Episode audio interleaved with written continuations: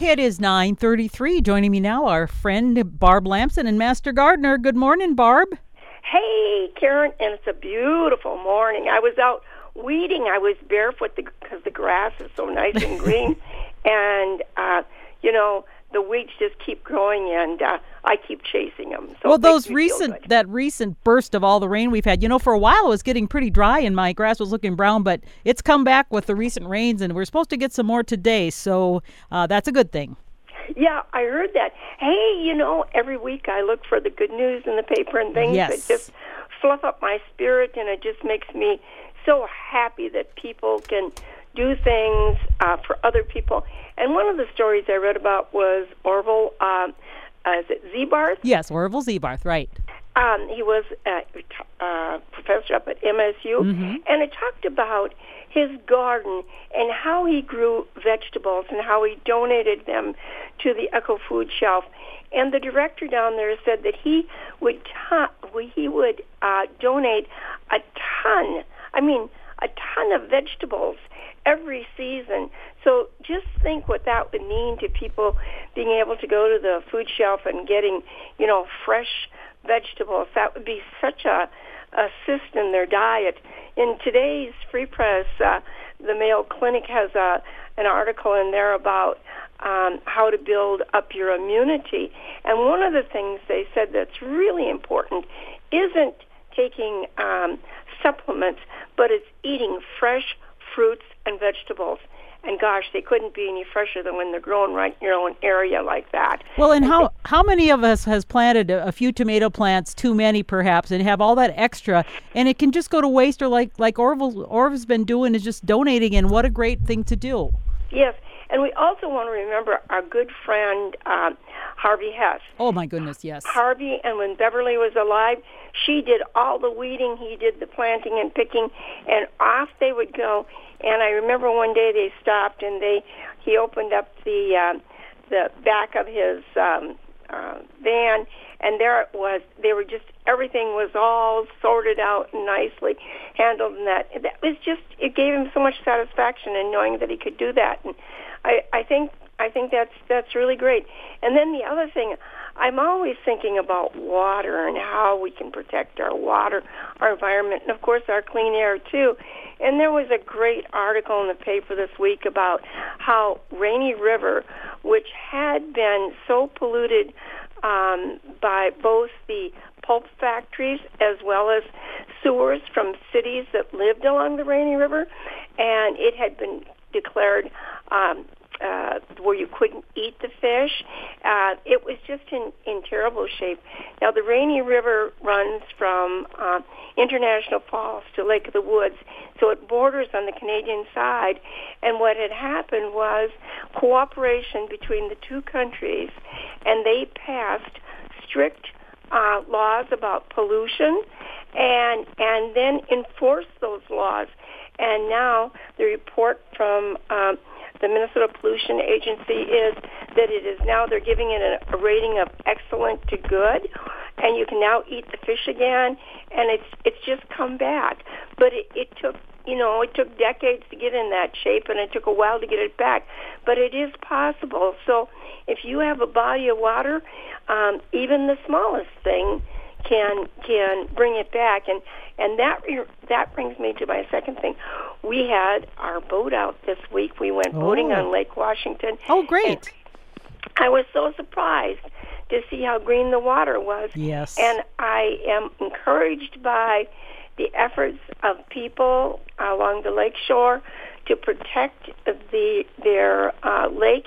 And i was encouraged to read your letter in our um, monthly uh, uh, Master Gardeners uh, newsletter. Mm-hmm. Newsletter, and and the work with your pollinator garden, and and I tell you, there is no effort too small or too big, and it takes everyone joining in together. So hopefully maybe you can put a sign up so that boats going by can see what it is and what you're doing. Well, did, know? now did you go by my my shore and did you see some of my little uh, efforts on the shoreline to put all new natives in? Did you? Well, yes, I did, but I couldn't get close enough because you know we have a big boat and oh, it takes okay. so much water to run it.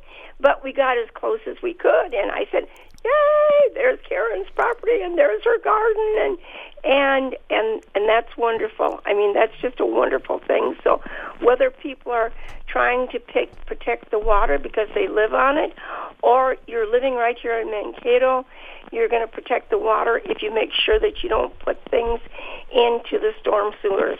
So just there's just little ways that we can all do this, and we'll end up maybe like with the Rainy River being beautiful and clear. The water's so clean you can drink from it now. Well, you probably saw in my my article that um, more than fifty percent of Minnesota's waterways, water lakes, etc., are considered impaired, including yes. most of them down. I think if all of them down here in southern Minnesota, and a lot of it's from the runoff. And you can't blame ag all the time. A lot of it's from yards. You probably saw some of the yards along the the lake that are pristine. They they look like golf course, and that takes a lot of effort in terms of chemicals and and uh, excessive mowing and things like that. And eh, all of that runs in the lake, and that causes the greening. And it's yeah, yeah, and especially with because uh, uh, most of your shoreline is um, is just flat for a small distance, and then there's the hill, and and you've got that runoff coming down. Yep. And when people don't put anything to slow that down, so that those pollutants can get in the ground instead of running into the lake.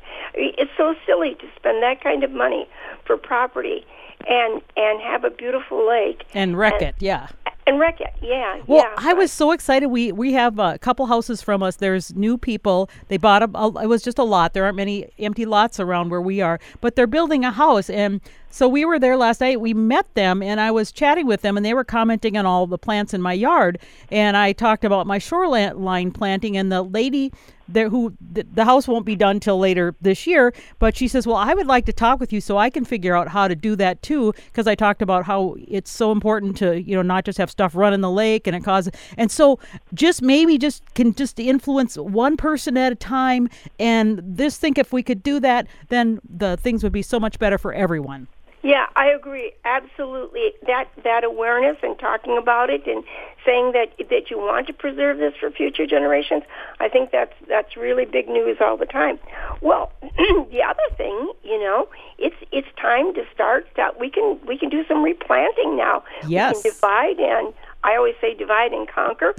and and our good friend Diane Denham, she divided up a bunch of her iris and and she offered them to master gardeners. And i know you went out and got some. Well i didn't. Jeff did because they offered them. So so diane you should i have not seen her place but apparently she has a lot of irises. Can you tell oh. me how many? Oh. I, yes. I i was there.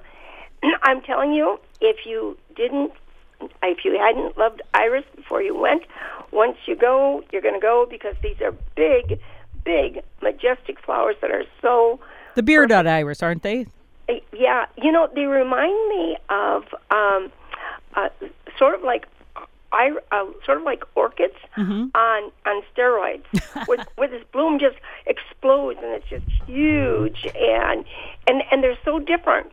Uh, you know, some of them have the uh, the falls, they're, they're recurved, the petals coming down. Some are straight.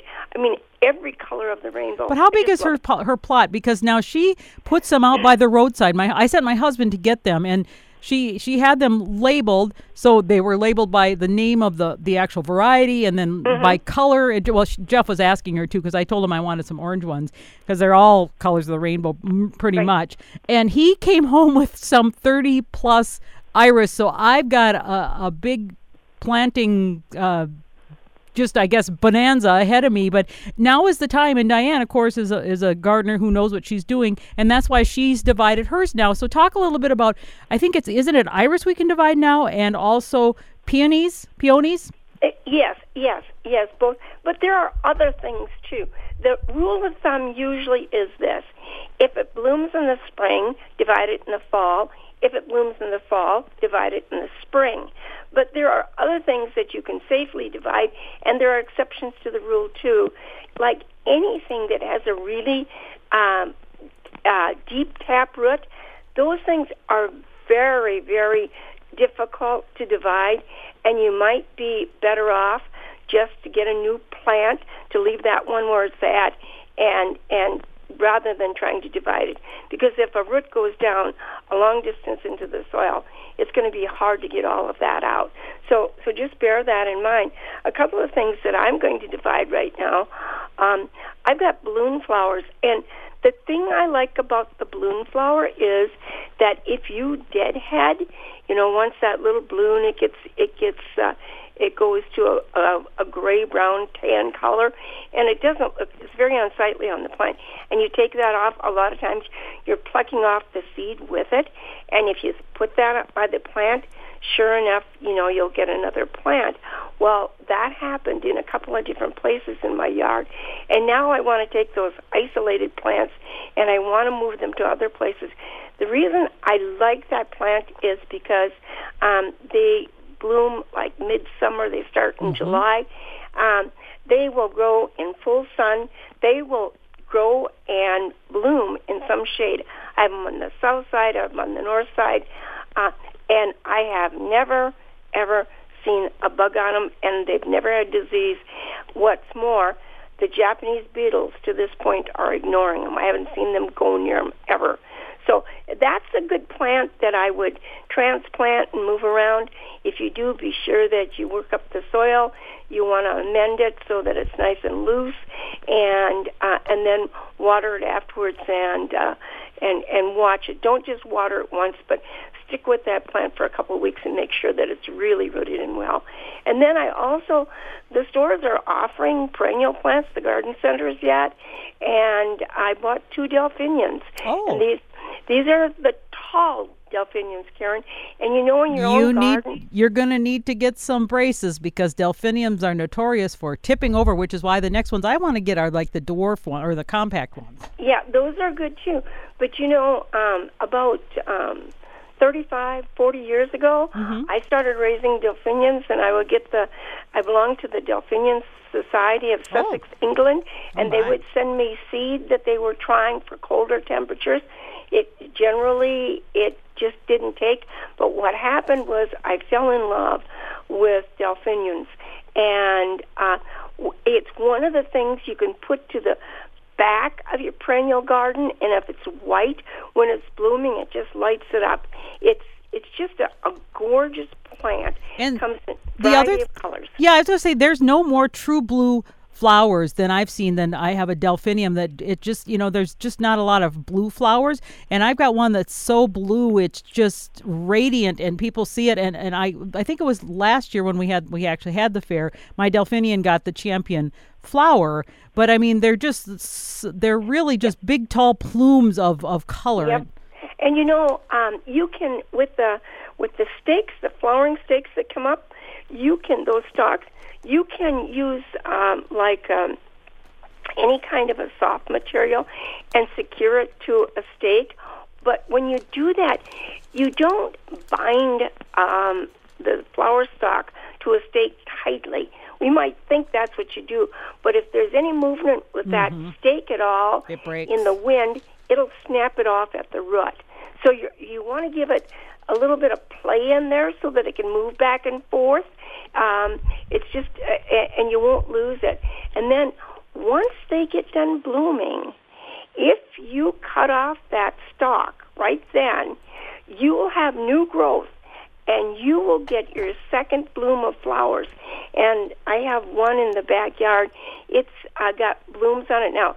That's those stalks won't be as tall, and you won't have uh, the plume of the flower won't be as big, but you will get that color, and that's that's really a good thing to do.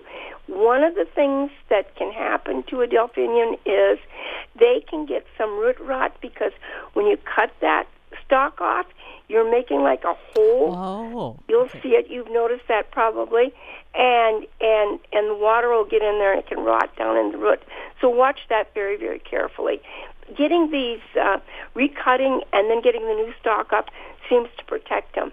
So uh, I, I bought two of them, and since I bought them, it has rained and the garden's been too wet to put them in. so what I did was I took a, a tall uh, stake and I went around the garden and I thought, where will this be best? You know, where will I see this best? Where will it illuminate the space? And that's that's kind of a good idea to do with smaller plants too. Just put a stake out before you put it in, and imagine what it's going to look like there, and how much space it's going to be when it's mat- going to need when it's mature. That'll prevent you having to move it in the future. Well, I had a, a, a, question from a listener about seeing some beetles in their yard, and they are invading my yard now. There's they're uh, new because the Japanese beetles are about done now. They're kind of tapering off, at least in my yard, thank goodness. But I'm still picking them daily. But there's a new little orange beetle that's come in the yard, and they're good guys. It's the soldier beetles. I don't know if you've seen it yet, but my my uh, hydrangeas will be covered from all over with them, and they like my hibiscus. And they're actually good guys. They're they're also Yeah. nicknamed leather wings because they have got a soft cloth-like wing cover, and it's it's like kind of orangish yellowish with little black dots on the end. Yep, You yep. shouldn't be killing them because they are No. actually eating our other bad guys. Like I've got a lot of aphids. I notice aphids are out now in in forest. Well, the adult soldier beetles, good guys, uh, eat caterpillars and aphids and other soft-bodied insects. That uh, so they're good predators. So uh, and they they lie in wait in the flowers, you know, and and like in my hibiscus, uh, it was, you know, I was finding all the Japanese beetles. Now they kind of hide under the the petals, so you can't really see them. And then I've got these aphids now, and I actually went around the yard and and I had uh, all these yellow little. Um, they look like little eggs or something all over my specifically on the whorled milkweed you know they could be Yes, but they weren't monarch butterfly eggs. They're aphids and they were little babies hatching so i actually cut that down and threw them away so they wouldn't hatch in, in hordes. But the soldier beetle are good. Leave them and let them do their job. Yeah, that's right. You know, I saw them, and uh, my neighbor Earl, who could be an entomologist, Oh. he knows every insect there ever was and every weed there ever was. And I said, "Would you come over and take a look at this?" He said, "Oh, don't touch them. That's soldier beetles." And Oh, I said, good. "Well, why are they here all of a sudden?" He said. You know they're kind of seasonal too. Mm-hmm. They they fly in and uh, they're here for a given time, and then they're they're gone again too. So it, you're absolutely right. I mean, you have to be so careful. And when I think of people that just broadcast, uh, just get out and they just spray heck because they want to get rid of something, and they get rid of everything that's good Mm-hmm. that would have helped them, and then the next year they have twice as many bad beetles. So it's it's unfortunate. Well, yeah. I think in this case, the person who asked about this was thinking, oh no, some more bad bugs because a lot of the bugs we have are bad and they eat our stuff. But we, you know, that's why it's so important to recognize is it a good bug or a bad bug? And actually, you can ask your extension folks and you know take a picture or something and send it to them and, and they will be happy to identify whether it's good or bad so with all the aphids i've got i'm thinking oh good i've got these soldier beetles that are going to help with that have you noticed a lot of aphids too Yeah, and and a lot of times before you you actually see the aphid doing the damage, what you do is you see the damage to the leaf because they're a sucking insect. yes And they actually make this honeydew, and sometimes you'll see ants around there, and the ants didn't cause that. The ants are coming after that honeydew. So so that's an that's another clue that they're around. You know, something really surprising. Rhubarb, the leaf is poisonous. Right. But what do you think at Good Counsel? We had Japanese beetles on the rhubarb. they're eating it yes, they were. Now that They were- shocks me because I mean I know they like some 300 plus plants, but I didn't realize. I mean I've got rhubarb. That's obviously not their favorite in my yard, so I'm s- yeah, well, surprised. there's other things they're going for. Oh, my. So up there, that was one of the things, and then here at home, the most shocking thing. I mean, they've got everything to eat here. They've got grapevines. They got the flowering crab. They've got uh, uh, honeysuckles. They, they've got just everything they can eat on. The the woodland fern, the tall woodland fern that I have in my yard. no, The, yeah, Oh. yep. The the you know the brackets on them, those individual ones. Yep, they're on oh there. Oh my gosh, So, and when I came in day before yesterday, I'd been out in the raspberries.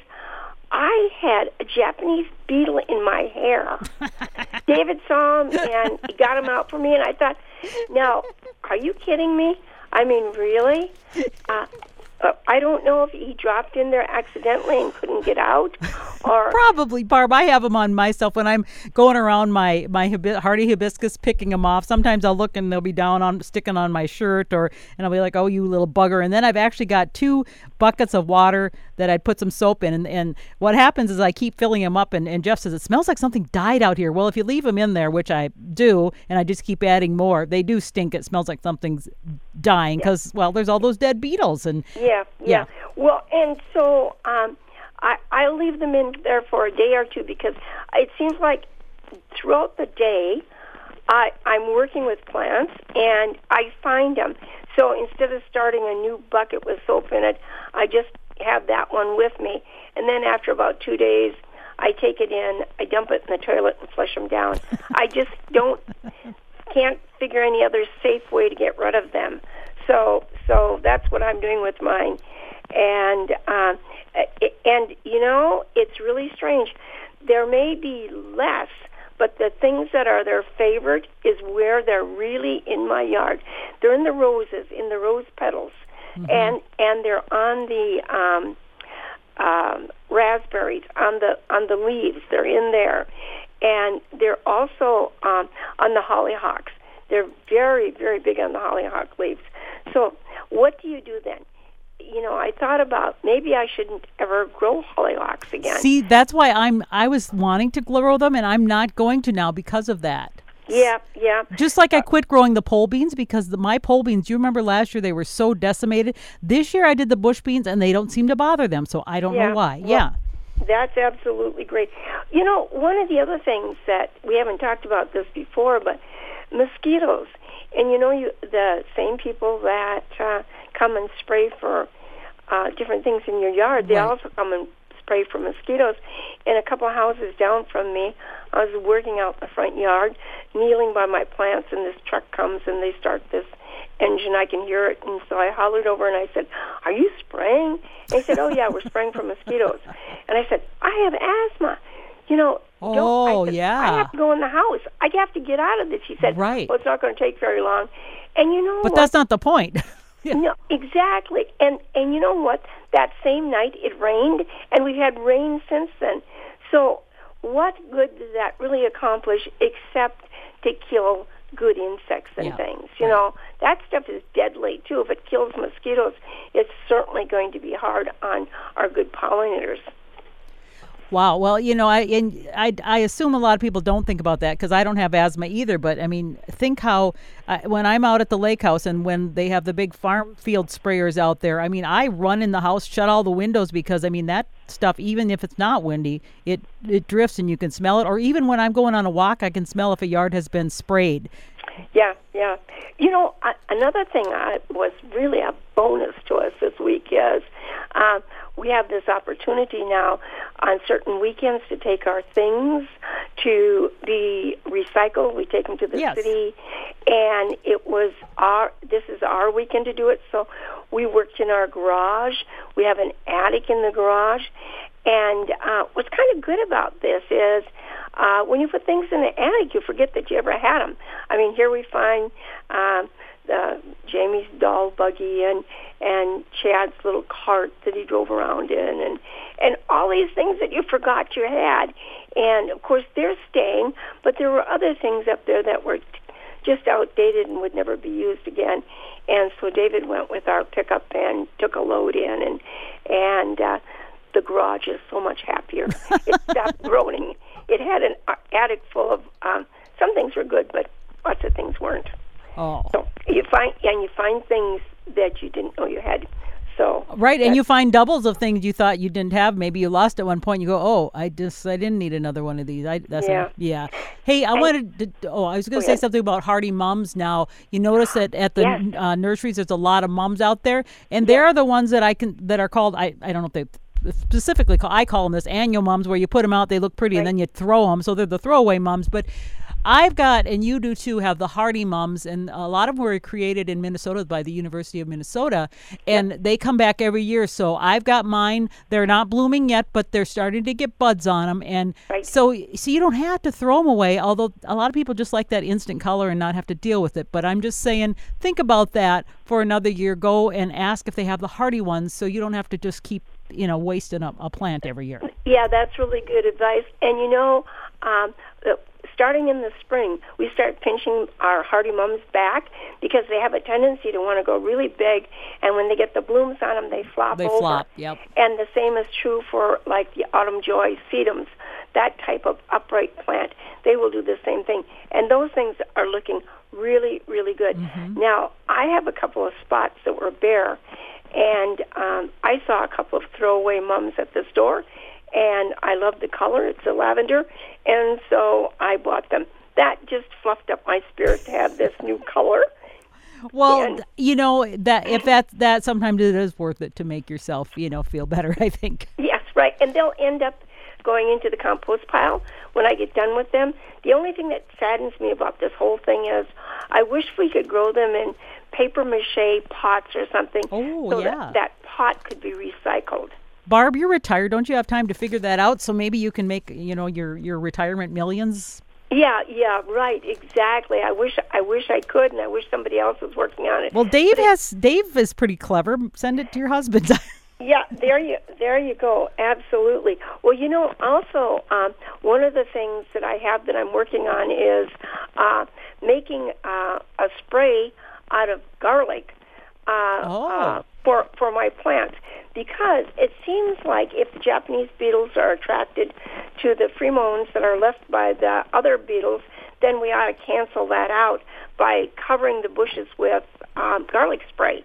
So um, there, I'm I'm working on that. I don't know how much it takes to keep them away, but it certainly has a, a an odor all of its own. So, you know, stay tuned. It was kind of hard this week because we had rain Yeah. twice, and once during the night we had a little bit more rain. So it's like the mosquito spray. I mean, it doesn't do any good if it gets washed off by the rain. But if that would be a way of getting rid of bad insects, including that uh, that lily uh, leaf beetle that's coming, um, that would be worth exploring. You know. well, and it, you could make your millions there, Barb. Well, I would just be happy if to make it and give it away so that people didn't use chemicals. I agree. I agree. So thank you so much. It's so great to chat with you. It sounds like it's going to be a really nice weekend for us to uh, work outside in our gardens. Yes, and congratulations on your pollinator garden along the shoreline. I think it's great. Well, do you know? I was going to say, you know, it's a lawns. I got the grant through Lawns to Legumes uh, program to do that, and that's kind of what it was about in the article I wrote for the Master Gardeners. Now, the Lawns to Legume people and the uh, the soil and water conservation people who are part of the funders of that um, are interested in in uh, publishing my article too. So to get more information out about that, so that'll be kind of fun to hopefully get the word out even more. Absolutely, absolutely. So keep gardening. Don't worry, I will. I've got a lot of iris to plant. to plant. Barb. Right, all right. Do you got any suggestions on planting them? Any any tips? Because uh, you know I've never really planted a lot of. Well, be sure that you um, keep that rhizome above the soil, Okay. and the roots go down, and um, and then don't mulch them. You don't want to cover them up because that's where they, if there are any eggs that came in with them, that's where they'll crawl down and and uh, uh, you'll have them next year. They'll they'll be under the soil and then they'll hatch out and become larvae and crawl right up your stem of your plant Well- and start eating. Diane Dunham Sully cleaned them off. They're they're pristine. So I'm thinking they're going to yep. be good. So all right. Yeah. Well, thank you so much, Barb. Always great to chat with you. We'll talk to you next week. Yeah. Okay. Thanks, Karen. All right. Bye bye. It is one minute past ten. You're listening to